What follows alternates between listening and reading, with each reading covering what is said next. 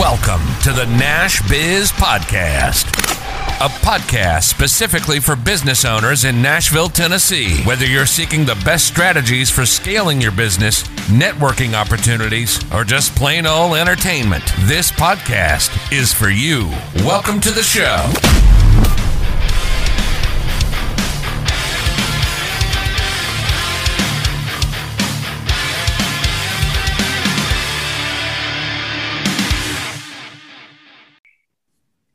What is up, everybody? My name is Brady Morgan. I am the host of the Nash Biz podcast here with my co host and business partner, John Trusty. And today we have a very special guest, Jerry Rollins. Jerry's professional career began as a Major League Hockey enforcer, a team's tough guy. After leading five successful companies as CEO, partner, or owner, leading to several successful exits, he coaches hundreds of entrepreneurs now and CEOs with revenue ranging from 1 million to $3 billion and MBAs from prestigious universities how to improve their businesses. Not bad for a high school dropout who made two game changing, life altering moves, studying extraordinary people to learn how they became the best in their fields, and two, writing down all their invaluable advice and insight throughout their own journey to the top.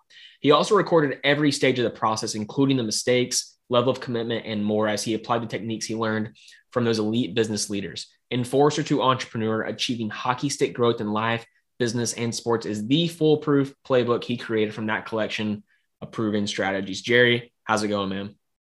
Doing well, and thank you for having me today. Yeah, I appreciate you coming on. That is quite the bio, and, and there's a lot of different things that you've done throughout your life and career. But let's say me and you are on an elevator. We're on floor 10. We're going down to floor one. You have to introduce yourself to me entirely before we get to the ground floor. What would you say? That's a great way to lead off with an elevator speech. So I had three stages in my life. I was an athlete first, then I went into business, and then I sought significance in that order. And uh, the best thing I ever did in my life, and my crowning accomplishment, is a marriage of 44 years. So, too often people lead with how many business or sports successes they had. But the best thing I ever did was married an amazing woman who uh, helped guide me along the way. No, I and, and a lot of people take that for granted, your support system. And I, I thoroughly believe the relationships you have around you, especially your spouse, plays a huge role in where you end up because you need that support, you need that love, you need someone that you want to go home to and de-stress and you know vent to, whatever the case might be. But Jerry, I, I think the best way to start this out, there's a wide range of things you've done, right? Athlete, business owner not every athlete becomes a business owner. Not every business owner can say, yes, I was a professional athlete. So, as your professional hockey player, did you want to be a business owner one day? If not, how did that journey come about? If you did, how did you shift your mindset from, okay, I'm no longer an athlete, I have to build something from the ground up now? Um, great question. So, you know, gr- growing up, my father uh, was a professional athlete as well. So, um, growing up in a family where I was probably the worst athlete, my father has won the Triple Crown in the NHL, which is the Stanley Cup, the Vezina Trophy, and the Hart Trophy, which is the league MVP. My sister was a collegiate volleyball player who won a national championship. My brother was a better hockey player than I, but I was the aggressive one. So whether it be in school or in, in business, I always liked business even better than sports. So while going to high school, I always had two, three jobs. I was always top salesperson. I worked in a clothing store. And that was that really turned me on. I was a reluctant athlete. It was more of a, I was kind of a troubled teen uh, during my teen years, had, you know, good foundational values, but uh, dropped out of school and was given the option of you can go to school full time and refocus, go get a job, which the jobs up in Canada at the time without a high school education were the mill or go work the oil rigs. And, uh, or you can go away and play hockey. I chose gate number three or door number three. And so it wasn't like I grew up going, I'm going to be a professional hockey player. I just backed into it. And, you know, fast forward Three years later, I was a high draft choice.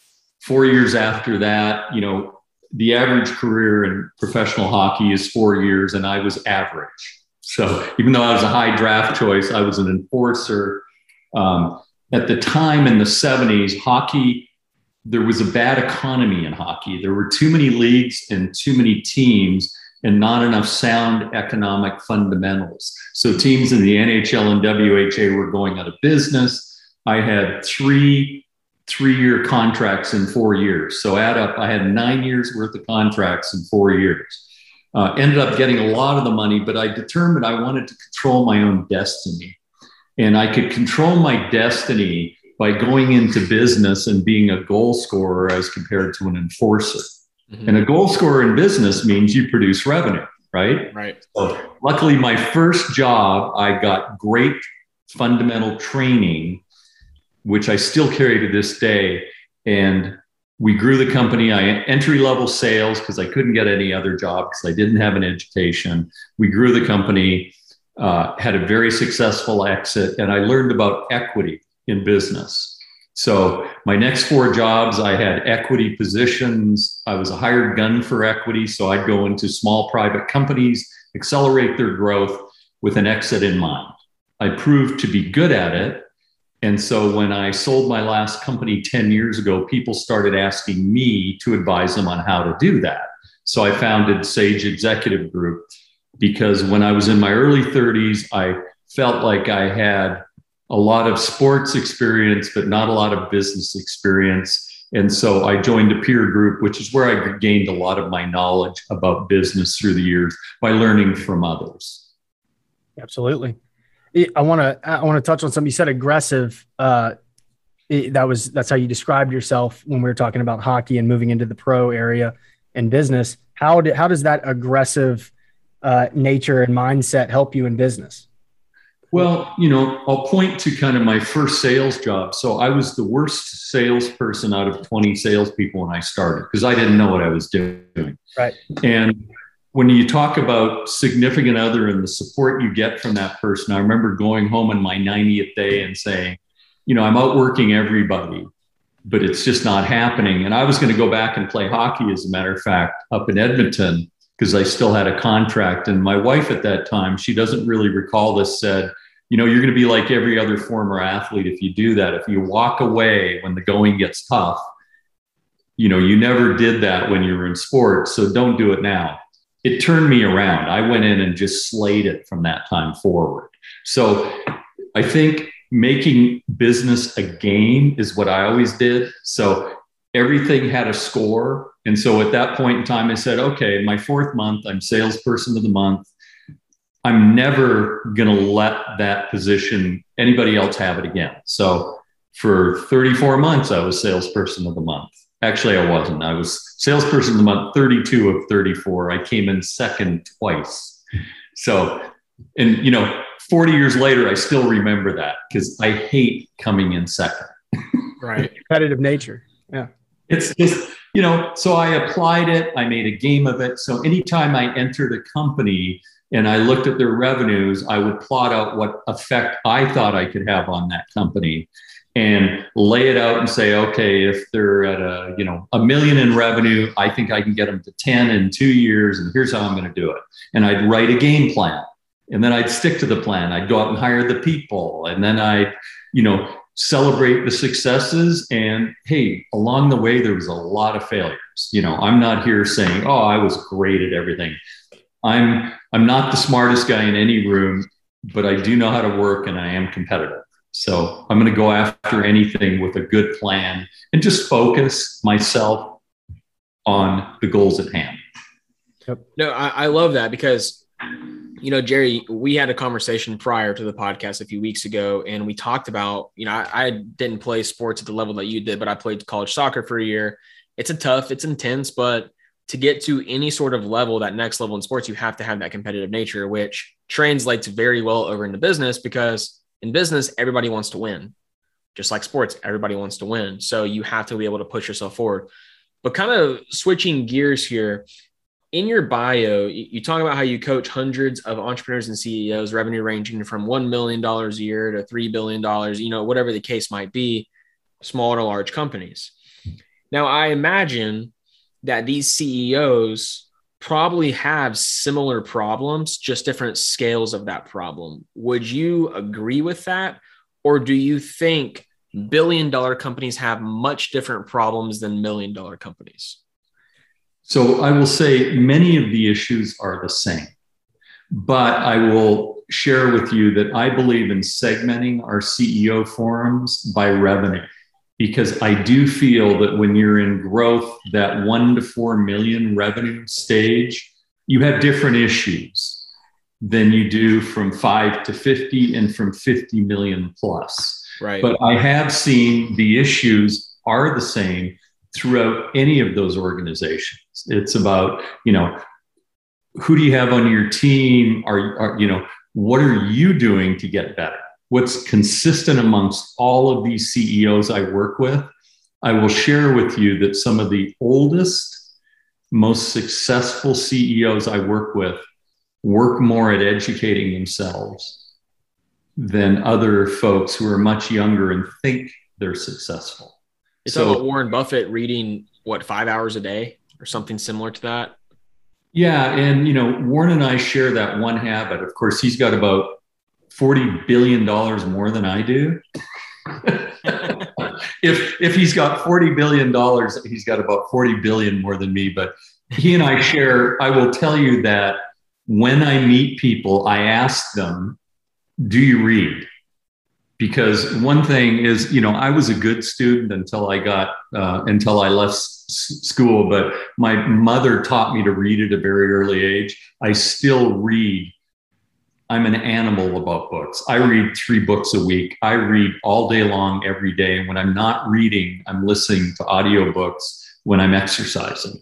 So, what I've learned is many in your generation like to multitask and work out while they listen. I think that's great. Mm-hmm. You know, I, I think listening to a book is just can be just as good as reading. I just find that my comprehension for how I learn, and I think most males learn this way, is visually reading and, you know, seeing it is important. So so I, although I like audiobooks, I retain more when I do visually look at it and take a picture of it. Yep. In, in my I, mind. I don't read quite as much as Brady. Brady's a, a book machine as well, but I, I do love reading. Uh, one the the big struggle I had at first was finding books that were relevant. So, do you have any advice on to how, how you find a book that's relevant for you at the moment so that you're engaged and, and you're focused on it and, and you can really retain it and tie it into something that you're working on? Great question. I'm an app freak. Blinkist, B L I N K I S T. Blinkist reads every book that's produced in the business world or in most worlds. You can subscribe to it for free, I think, for 30 days. And Blinkist will give you a five minute audio version or written version summary of any book that you want to read. So I use Blinkist to determine what I'm going to read further. So I, I hate to start a book, read a chapter, and go, this sucks, and throw it away. Me too. Me too. so I believe there's an app for that. And then I also have trusted friends that are like me that we, whether it be movies or series or music or books, we share everything and we talk about all that stuff. So your network is, uh, you know, the five people you hang out with the most mm-hmm. are who you become. yeah, absolutely. Yeah. No, I, I think it comes down to being very. I think deep down it comes down to time management, being selective of where you spend your time. Because I'm a big believer. I'm a I'm a big reader. I don't read three books a week, but I read one book a week. Um, it has to be relevant to what I'm doing current in that current moment or current stage in my life because if it's not relevant in my opinion it's a waste of time to me because how can i apply this knowledge? And if it's not relevant i can't really apply it. I'm just reading just to read. Um, i am not a big believer. This is something that people suggest. I'm not a big believer in highlighting in your books. I think uh, i'm bad at it so maybe it's just a skill i got to learn more. Yeah, I'm but i'm a big believer that highlighting in your books for me it takes away from the story that the book is telling. So if I stop to highlight a, a, a, single phrase, what is that, the overall context of that phrase? I miss it because I'm trying to highlight a single word. But nonetheless, that's just me. I completely agree with you. I think knowledge is power, but I think knowledge is power when it's uh, applied. And I think a lot of people miss that mark.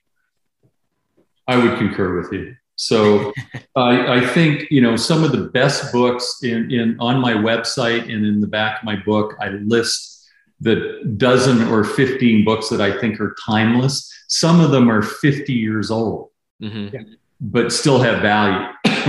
some of them were written in this last year. But I think there are books that are timeless about subject matters that it doesn't matter what generation you're from, they're great to apply to your life. Yep. Try to reread uh, How to Win Friends and Influence People once a quarter. It's the most relevant book always. It's it's one on the list. I, I assume Think and Grow Rich. Think and Grow Rich is an older book too. Think can right? Grow Rich. Uh, the Go Giver is only ten years old. is a great book. Uh, my book on you know evaluating performance evaluations of people is a 50 year old book you know so yeah it's um, good knowledge and, and information is timeless but a successful trait i've seen amongst people are one of my mentors who died at 95 ran a peer group until he was 94 and very significant gentleman in how he lived his life but he was a constant learner until the day he passed. I mean, I swear he probably passed away reading a book and gaining knowledge. That's awesome. That's awesome. What when a, when a CEO or a business owner comes to you and they have a problem that needs to be solved, what do you have a, a three, five ten step process that you go through with them to help them solve said problem? Yes, there's 10 stages. The first thing I do is I don't let them come and uh, I'm going to use the correct word vomit on my desk. I'm, I'm not a cleanup artist. So part of part of what I what I want to do with anyone is I have a process. First, describe the problem, determine if it's really the problem, and there is a 10 stage process. What resolutions or or they've come up with thus far to the problem and walk through is it really a problem? I mean, there's three ways to handle a problem ignore it, deal with it, or, you know, uh, pretend it's not there. so I think a lot of times people think they deal with things or they deal with challenges with not enough data or information and they make bad decisions. So I think really taking time, if it's a real issue, to analyze it, get feedback, and then do the right thing. I believe in dealing with things once as compared to dealing with it multiple times. Just like when you get an email, you should only handle it once, right? You shouldn't right. kick it to your outbox and then put it in another box and then do another. Handle it once, address it immediately. Yep. Exactly. Well, with that too, I, I think if you mess up once, it's a failure, and that's fine. We learn through failure. If you mess up again on that same thing, you have now made a mistake. Yep. And mistakes are what I think kill businesses, um, because you're not learning that this failure can't happen again. It, it just can't. So someone comes to you, they they need to understand their problem, and it's interesting because we just talked to a gentleman the other day who does something similar to this where it's solving big problems. Mm-hmm. Now, if I come to you and I say, Jerry, I got this problem. Um, I, I, I know exactly what the problem is. How do I address myself or my team on actually solving this problem? So I think getting feedback is no one has all of the answers. You know, the only difference between you and I is about 40 years in age so with, with age, you gain knowledge and experience, but the power of a group is better than the power of one. So the, the best thing you can learn is, you know, I don't have all the answers. Uh, I'll, I'll, and I'll point to this. When I decided to sell my last company, I didn't know what I was going to do. I was kind of lost. I was drifting. I, I just felt, you know, it was only about 30 days, but I had the money, I had the freedom, but I felt like I was of no value to the world anymore. I had a successful marriage, financial independence, but I felt lost. And I was working with about 20 clients who wanted me to advise them. But I always felt like half the time I was saying, you know, I don't have the answer, but here's where you can get it. Right. And so that's where the idea of peer groups came to me again is, you know, the power of a group looking at an issue. And as the coach of that group, me withholding my solutions is the most important part of managing that group and letting others come up with solutions as compared to me. And that's teaching as compared to doing. Right. Because like too that. often entrepreneurs do everything themselves and they have every answer. And that's a failure in anyone. The inability to learn and listen from others. You're not the first person that's that said that either. I hope not. No, no. Um, so going back to your bio real quick, studying extraordinary people to learn how they became the best in their fields, and then writing down all their invaluable advice and insight throughout your own journey. Talk about that a little bit for us, and, and where did you get that idea from, and and how how did that help you along your journey to the top? So, you know, growing up in sports, so, you know, my father was a professional athlete. So I grew up in locker rooms. And then my dad became a college coach, a professional coach. So I learned that the habits of the super successful, they all had the same habits. And they all really, very seldom were those super successful people, especially in hockey when I look at it. The ones that I hold on a very high pedestal, which you would know their names, even though you're very young, people like Gretzky and Messier and Gordie Howe and Frank Mahovlich, these are legends, right? They were the hardest working, best students of every game. They always worked at it. And what's consistent amongst all of them is they all went into business and did extremely well. They applied that learning. So I think as you what I started doing is I st- I've always been a reader and I've always been a note keeper. The only difference between my notes today and my notes 40 years ago is I still have those journals.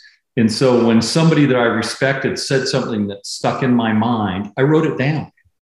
And I remembered when they said it, the day they said it. The only difference now is I keep it in Evernote and it's on all my devices. And so every conversation I've had with Brady is written down. Anything he said that I thought was of value, I wrote down. Yeah, I love that. I love that. So, so if I want to talk to Brady five years from now, he's going to go, "Wow, this old guy remembered something I said five years ago." Yeah, and if you can teach other people to use those same tools that I've learned, so I became a journal guy and wrote it down. And then through the years, people would call me and say, "I've got a problem," and I'd say, "Okay." I'm going to send you something to read. After you read it, call me back and tell me what your issue resolution is. Or I'm going to connect you with somebody. So part of that issue resolution is having content you can pass on to people, right? Yep. And so I during the COVID crisis, I had wrote down in 1999 when I first my, sold my first company, I'm going to write a book. And I just wrote it down. I said, I'm going to put all this stuff in one place. So you know, two years ago, I finished that book and did it and published it. And I kind of put everything in a placeholder so when people called me, I could send it to them. That's awesome. That's I- I- powerful. I- yeah, I believe in uh, if it's not written, it's not real. So I, I like that a lot. So, do you think that learning is a skill? Because think about people who first start out of wanting to study the great people and read the books and take the notes. Sometimes you suck at it at first because you don't know. You don't know what you don't know. Do you do you think learning is a skill and do you think you're considerably better at this than you were, say, 10, 20 years ago? I'm better today than I was a year ago. And I will be better in 10 years than I was than I am today. Because that's just part of my uh, my passion is to be well informed. Um, and this is this is a warning my wife made to me when I started Sage 10 years ago. She said, you know, Jerry, you might when you cease to be relevant and current, you will have no value. That's big. and you know what? She speaks the truth. So if I'm not relevant and I'm not current and I don't understand technology and how it can help you in business, I have no value. Yep. No, And you, you you have to adapt to the times. You have to. Yeah, but you know, I find part of what keeps me relevant is being a step ahead of people your age. That that's the competitive part. I try and keep up with guys like you and girls that are young and current and have a lot of knowledge. And I learn just as much from 20 somethings as I do from 70 somethings. Absolutely. I definitely agree with that. I think everyone has knowledge to give. Um, everyone's at different stages in their life. It's just what can I take from this that I don't know yet? Yeah. So, Jerry, we've talked about a lot so far, unpacking your entire journey.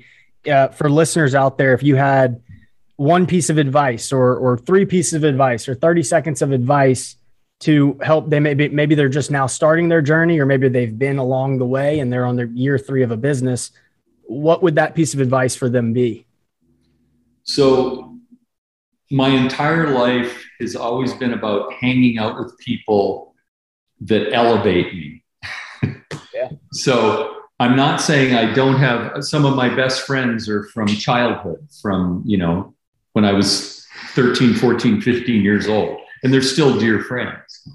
But I'm constantly making new friends, making new connections because I'm just hungry to learn from other people. And, you know, you become like those you hang out with. So I'll liken it to when I started out in sales, hanging out with great salespeople made me better because I was competitive. Every time I moved up from leaving my neighborhood town to go away and play major junior, where I was the worst player in the league, well, you know, two years later, I was a top, top draft choice. It's not because of skill, it was because of my behaviors and constant practice. So, you know, we earlier talked about somebody by the name of Drew Brees, who has a big name you know, I used to live in his neighborhood, and what I'll tell you about it's probably not God given talent that helped him win a Super Bowl and break all the records. I used to see him leave his home at six in the morning and come home at eight at night